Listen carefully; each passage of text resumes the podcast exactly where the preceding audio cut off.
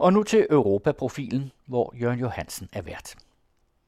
De ting, der skal laves om i loven, for at tingene skal kunne lade sig gøre, dem er der ikke rigtig nogen, der er villige til at tage hånd om, kan man sige det sådan. Eller også så kan de ikke gennemskue det.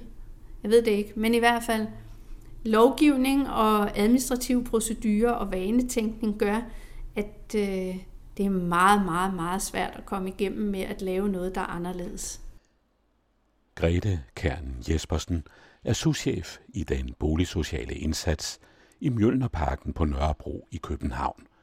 Et af de særligt udsatte boligområder i Danmark, der igennem de seneste tre årtier har haft Danmarks højeste koncentration af beboere uden tilknytning til arbejdsmarkedet eller uddannelsessystemet, den højeste andel af beboere med flest domme, og den højeste andel af beboere med det laveste indkomst- og uddannelsesniveau. Langt størstedelen af beboerne er indvandrere og efterkommere af indvandrere fra ikke-vestlige lande. Om lidt taler Annette Brun Johansen med Grete Kern Jespersen. Velkommen til Europaprofilen, som i år producerer en række programmer under overskriften Europæiske udfordringer fra flygtninge til Brexit. Programmerne bliver produceret med støtte fra Europanævnet. Mit navn er Jørgen Johansen.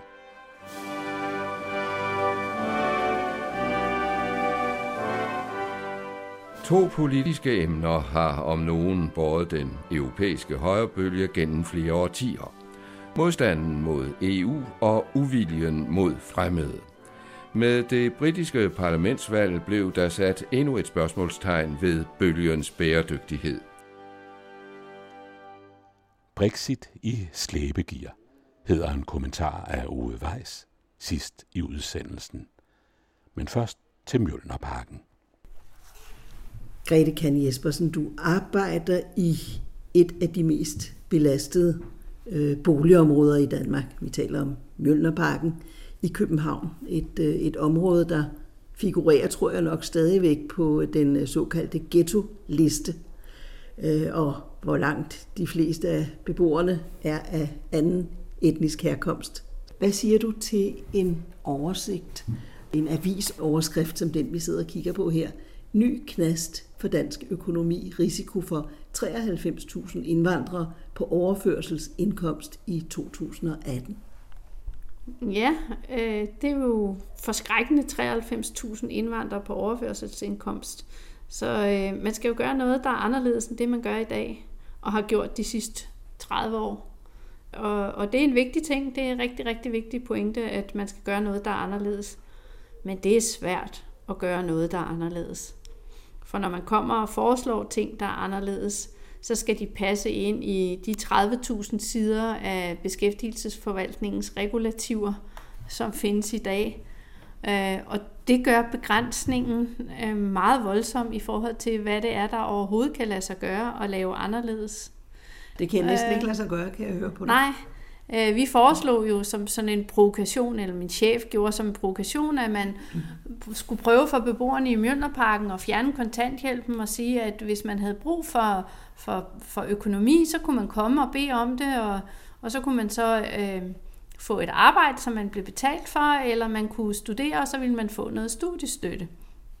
Og de penge, som man skulle udbetale, det skulle man tage af, af den pulje penge, som ellers bliver brugt til udbetaling af kontanthjælp og de administrative øh, udgifter, der er forbundet med kontanthjælpen øh, og aktiveringen. Øh, og det var der rigtig mange, der var interesseret i og rigtig gerne ville høre om. Både øh, beskæftigelsesministeren og socialministeren og flere politiske partier, og synes det var en rigtig god idé, men det kan bare ikke lade sig gøre.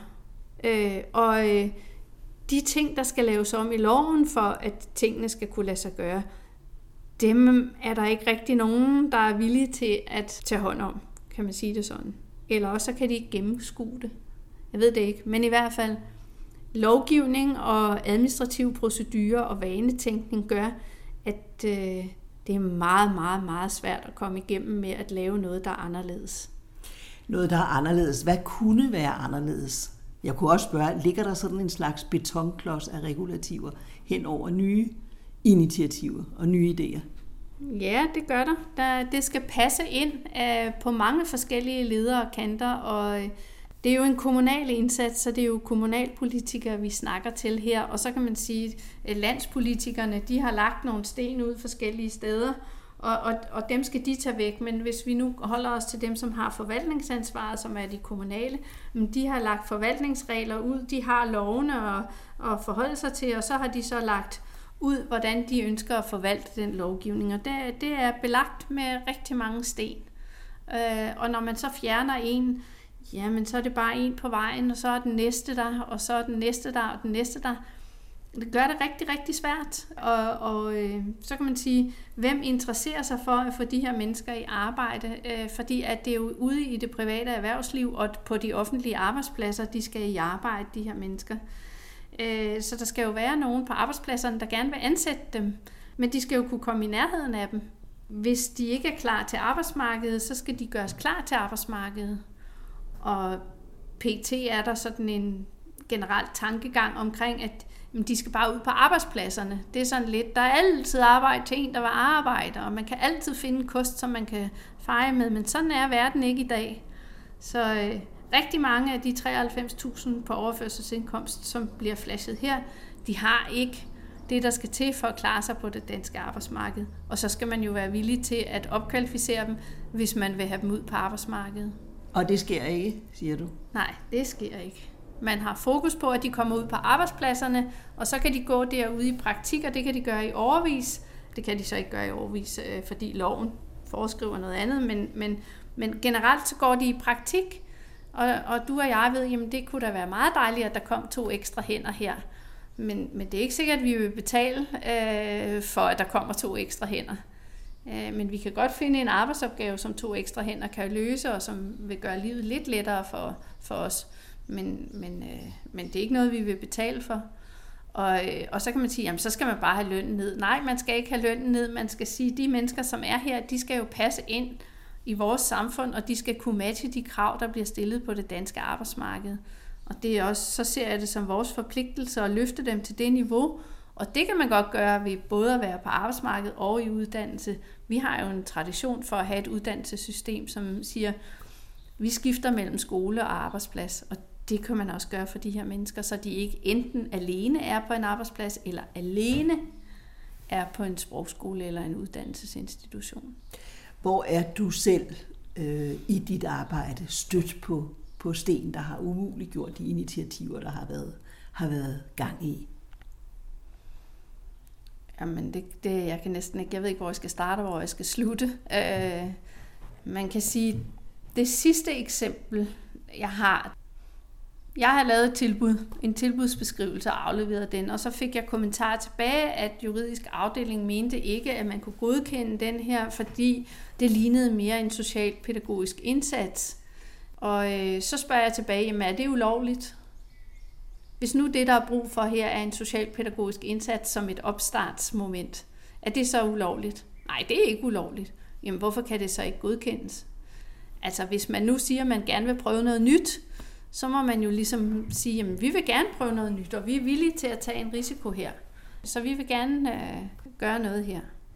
Men desværre, det kan man ikke. Og så får vi skrevet os hen i sådan et akademisk sprog, hvor det kan tilgodeses af juristerne, men det har ikke noget at gøre med de mennesker, som er herude i Mjølnerparken, fordi de to ting er så langt fra hinanden.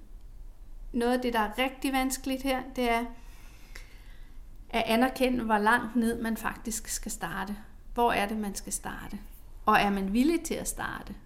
Og jeg synes, Problemet er ikke 93.000 på overførselsindkomst, men, men de 93.000 øh, repræsenterer jo en generation eller to generationer. Og vi har ser på tallene noget, der hedder, at øh, vi har en social arv, som er svær at bryde. Så bekymringen er, at hvis ikke vi gør noget rigtig godt for dem her, så vil det antal vokse. Så de 93.000, de bliver til forældre og så... Ja, de fleste af dem er jo forældre, fordi hvis du tager... Men de har så børn, som måske ja. heller ikke kommer i arbejde. Nej, de kan jo ikke hjælpe dem i skolen, og de, kan, de kender ikke til arbejdsmarkedet, de kan ikke hjælpe dem hen i uddannelser, og øh, generelt så er jo forældre øh, de bedste vejledere, og i hvert fald de, de, de stærke hjælpere, og forældrenes netværk er de stærke hjælpere. Og hvis man ikke har nogen hjælpere, øh, og ikke har noget stærkt netværk, jamen så er det rigtig svært øh, og få det flyttet.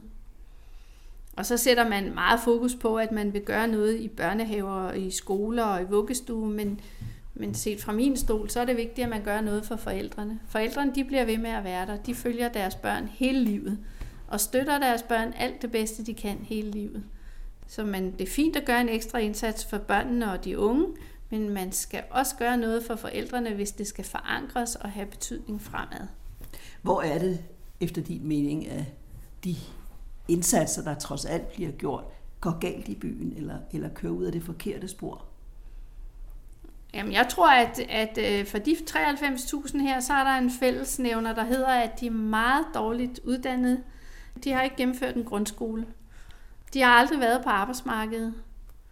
Og rigtig mange af dem er kvinder, som er omfattet af et, øh, både her i Danmark, men også hos, i deres egen kultur, af at, at kvinder, hvis de har en stor familie, så er deres rolle at være derhjemme. Og selvom vi siger, at vi har lavet mange brud, så sidder der alligevel stadigvæk mange, som synes, at okay, nu møder jeg en mor øh, med fire børn, og øh, det er en stor mundfuld, og, øh, og det er nok bedst, at du er derhjemme. Og hvis der er nogen, der ligesom synes noget andet, så, så synes familien måske, når, man, når jeg er gravid og på barsel og sådan, så er jeg fredet. Så, så, så, øh, så er det sådan, øh, øh, at vi ser, om Gud vil, at jeg vil have et barn, at jeg skal have et barn til. Og, og øh, jeg synes ikke, at man skal sætte sig til dommer over, over de her strategier, fordi øh, at, at strategien på at komme på arbejdsmarkedet, nogle af dem har jo fuldt strategien om, at jeg gør, som de beder mig om. Det fører ikke til noget, fordi det kræver rigtig meget viden, og det kræver også, at man laver den her kombination af, af arbejde og uddannelse. Nu sætter jeg mig så op med at sige, at jeg har oraklet, og, og det skal man jo passe på med at gøre. Men mit bud er, at de 93.000, de har rigtig dårlig skolebaggrund, de har stort set ikke noget tilknytning til arbejdsmarkedet, og man skal hjælpe dem med begge dele. Og det er det, du siger, at øh, det gør man ikke? Nej, det gør man ikke. Omkring 90, 88-90, så kom der en lov om, at alle skulle gå i sprogskole, og det handlede alene om, at man kunne tale dansk. Så skulle man ikke kun kunne tale dansk, så skulle man også kunne læse og skrive dansk. Men læse og skrive dansk er jo ikke en kompetence. Nu har man så i, sagt, at for at komme ind på en erhvervsuddannelse, så skal man have dansk og matematik bestået i 9. klasse med et total. Okay, nu er der nogen, der taler om, at vi skal have grundskolekompetencer, og det skal vi alle sammen have. Og så kan man jo gå hen og kigge på de 93.000 indvandrere og sige, okay, de her, de skal løftes til, at de også har et total i dansk og matematik, for sådan kan de få den uddannelse, der passer til det danske arbejdsmarked. Øh, og det synes jeg ville være værd at gøre. Og så synes jeg ikke, at det skal ske med, at de sidder på skolebænken alene. De skal være i gang, også ude på arbejdsmarkedet på forskellige vis, fordi at de skal have tilknytning til, til det almindelige samfund, og det, det struktur, og det får man bedst ved også at være på arbejdsmarkedet. Så det skal være et skift imellem at være på arbejde og være i uddannelse.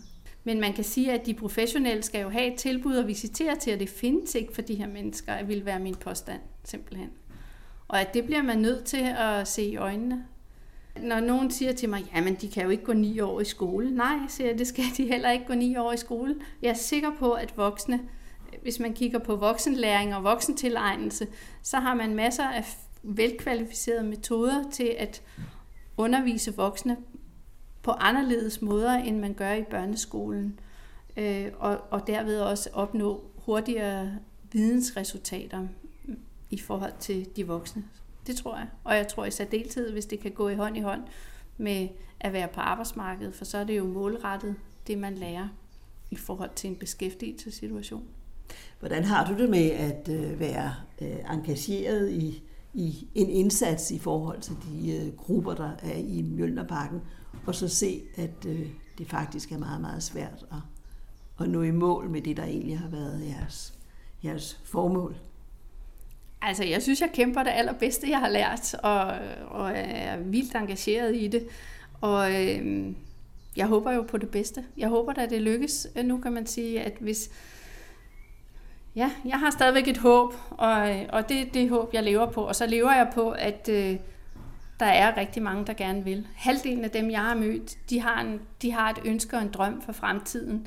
og det er mange. Altså hvis nu vi tager de 93.000, så kan vi halvere det tal øh, og sige, at der er nogle mennesker her, der rigtig gerne vil. Nå, hvad er det så den anden halvdel af de 93.000 gør? Jamen de har måske fundet en vej, hvor øh, de siger, jamen øh, øh, jeg kan ikke, og samfundet vil ikke. Så, øh, så jeg gør alt, hvad de siger, jeg skal. Men, men mit initiativ og mit engagement, det er blevet slukket.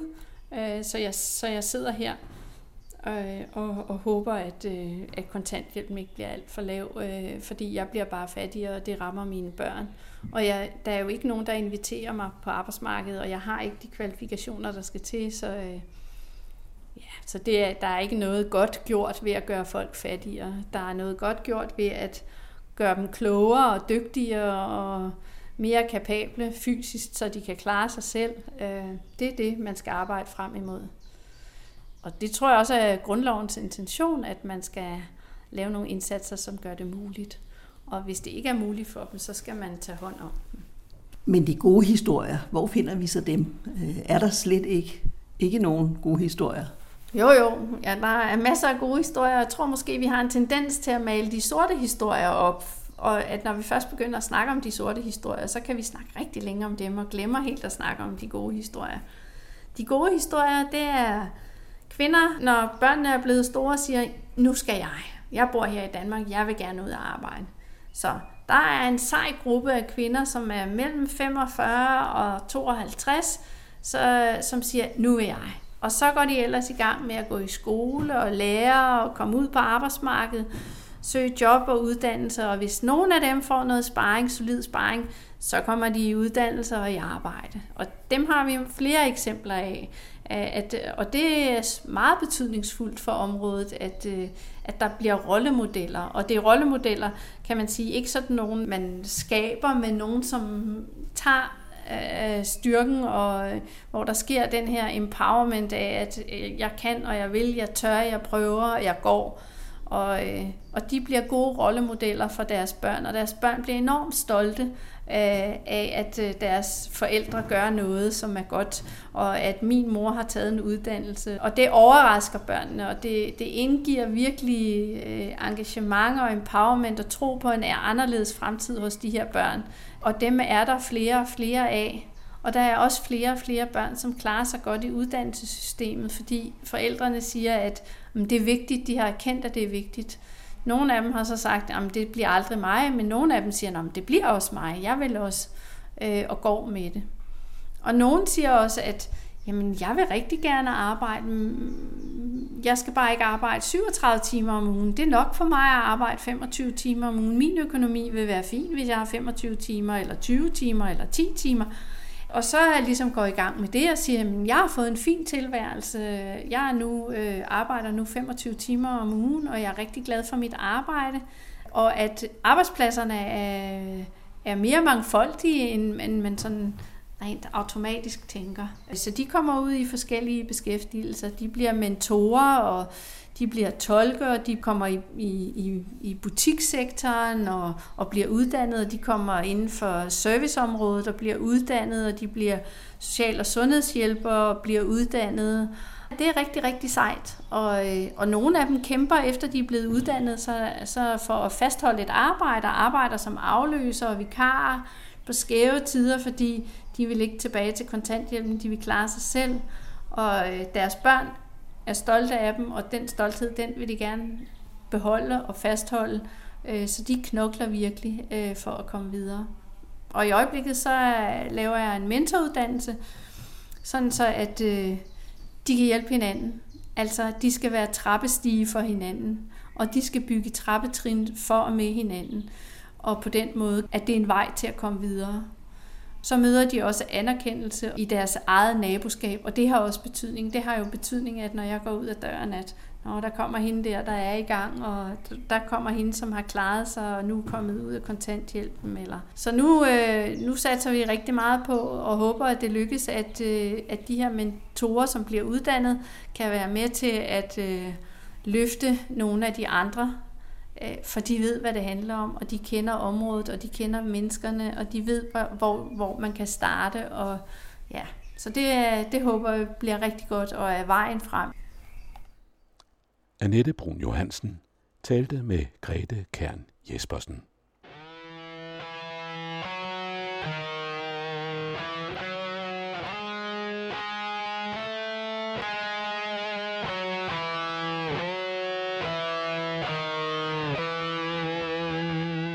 To politiske emner har om nogen båret den europæiske højrebølge igennem flere årtier.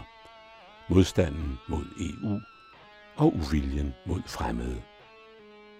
Men med udraderingen af det højre nationalistiske parti UKIP blev det britiske parlamentsvalg endnu et eksempel på den europæiske højrebølges udfladning. En tendens, som ventes bekræftet ved forbundsdagsvalget i Tyskland den 24. september. Uwe Weiss.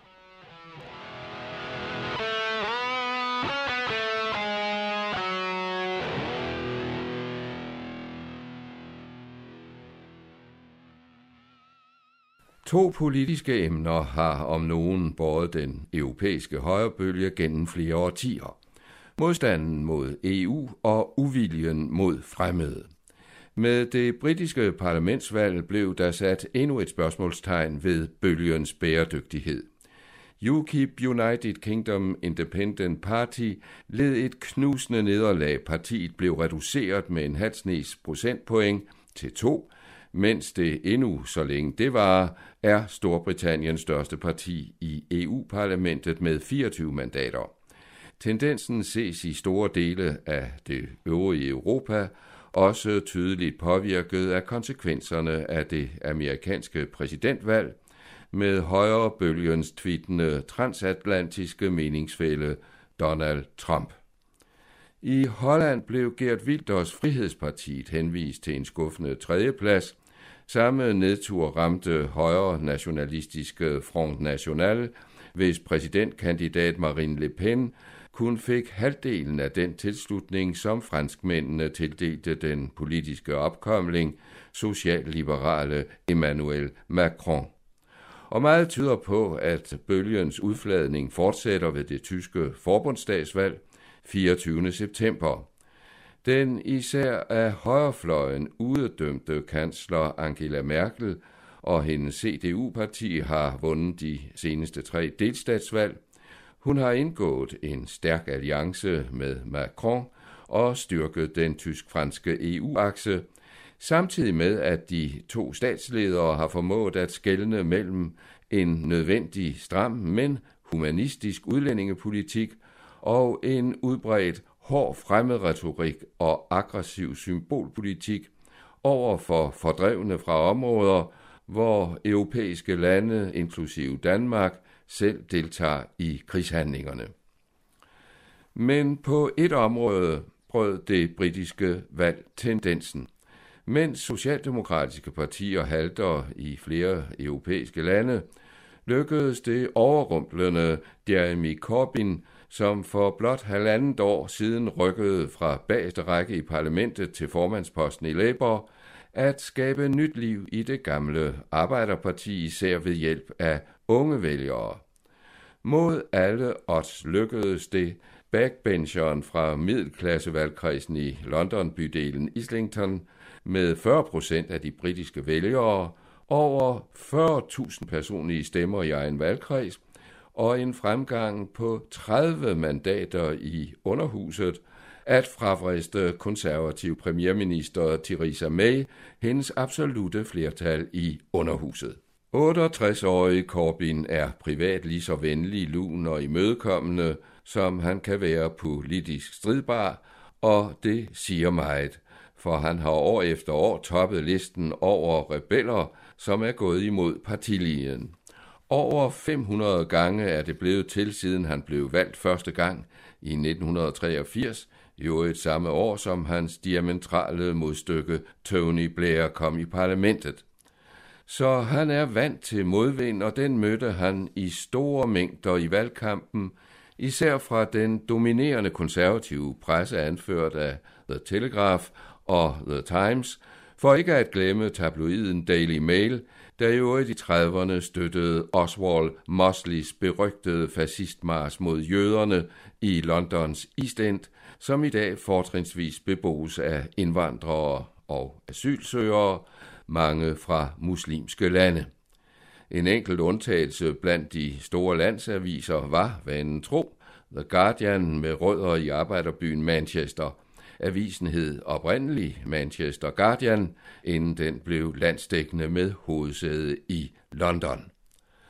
Også fra egne rækker har modstanden været bidende med beskyldninger for illoyalitet, hvad der ikke er noget godt udgangspunkt for en partileder, der skal søge at samle fløjene og tale de nuværende rebeller, ironisk nok hans egne efterfølgere, til orden.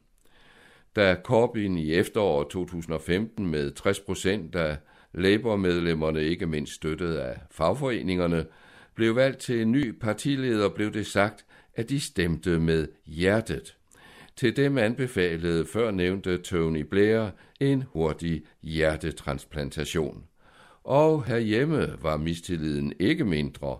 Formanden for S-gruppen i Folketinget, Henrik Sass Larsen, twittede 12. september 2015 denne vurdering efter valget af Corbyn. En helt ufattelig tragedie at vælge ham. I dag må forskellen selv for Sass Larsen synes ufattelig mellem rebellen Corbyns 40% tilslutning og de 26,3% som hans eget parti fik ved seneste folketingsvalg, siden cementeret af de fleste meningsmålinger oven i købet midt i den berømte nordiske velfærdsmodel.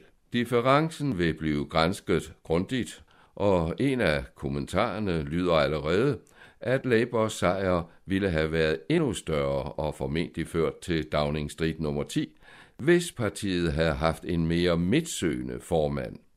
Det kan selvfølgelig ikke udelukkes, men her er det værd at bemærke, at den, i hvert fald oprindeligt stærkt venstreorienterede Corbyns valgresultat, er bedre end dem hans to moderate nærmeste forgængere, Gordon Brown og Ed Miliband, opnåede. Hvad er så grunden til Labours vælgersucces? Har Corbyn læflet for den populistiske, fremmedaggressive højrefløj i UKIP? Nej, det har han ikke. Det danske socialdemokrati er eneste af sin slags i Europa, der i et tilsyneladende partnerskab med Dansk Folkeparti satser på den højre nationalistiske bølge, som til med på det seneste er trængt tilbage over store dele af Europa. Som gammel fagforeningsmand har Jeremy Corbyn ikke overraskende talt meget om arbejdsvilkårene for især de østeuropæiske arbejdere, som dominerer dele af det britiske arbejdsmarked, men han har ikke på noget tidspunkt, lige så lidt som franske Macron, brugt den hårde fremmedretorik og stillet symbolpolitiske krav for at fiske stemmer. For eksempel sagde han under et vælgermøde i Eastside City Park i, af alle steder, Birmingham, som har været arnested for det yderste højre, blandt andet med det højre ekstreme nationalistparti BNP helt op i byrådet, citat. Se på folkene omkring jer.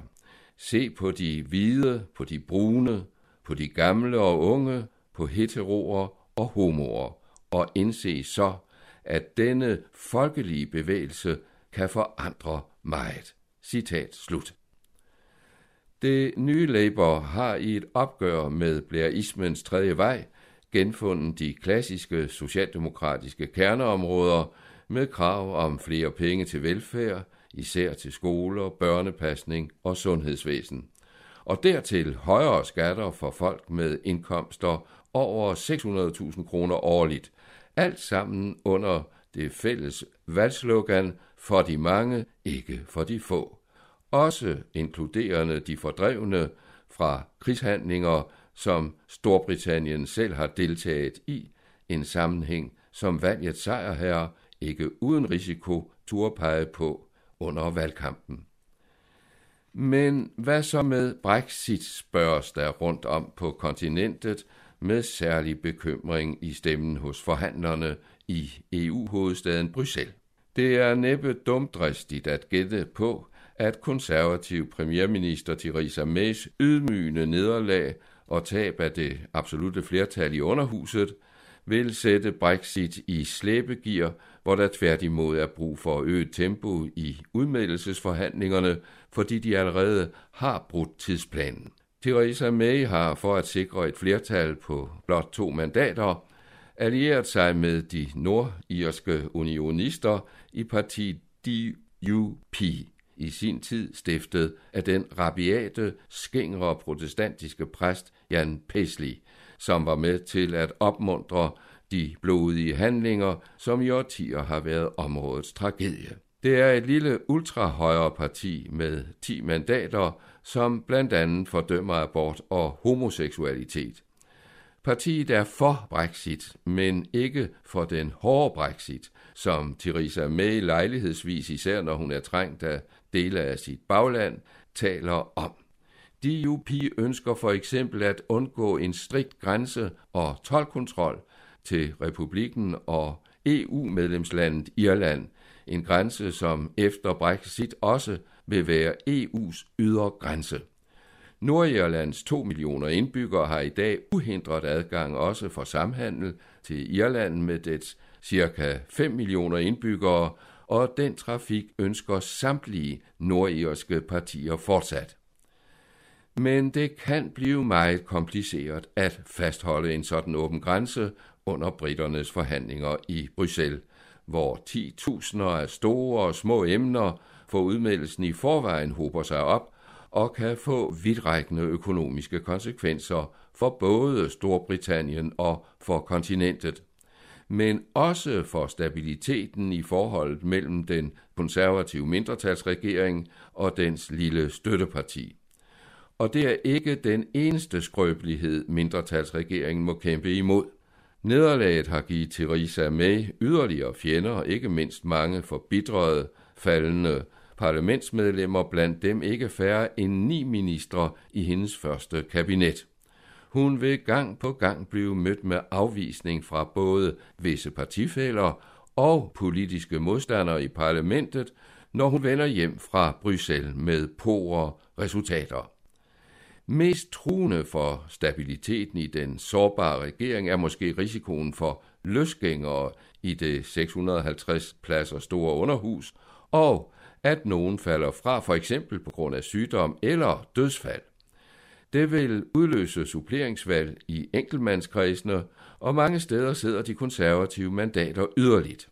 En enkelt valgkreds har for eksempel en margin på blot 20 stemmer, og i det gamle Tøjland i og omkring ærkebiskopens by Canterbury gik mandatet til Labour efter 99 års konservativ repræsentation i kredsen. Med Jeremy Corbyns uventede folkelige appel er risikoen for konservativ tab ved de kommende suppleringsvalg skærpet yderligere.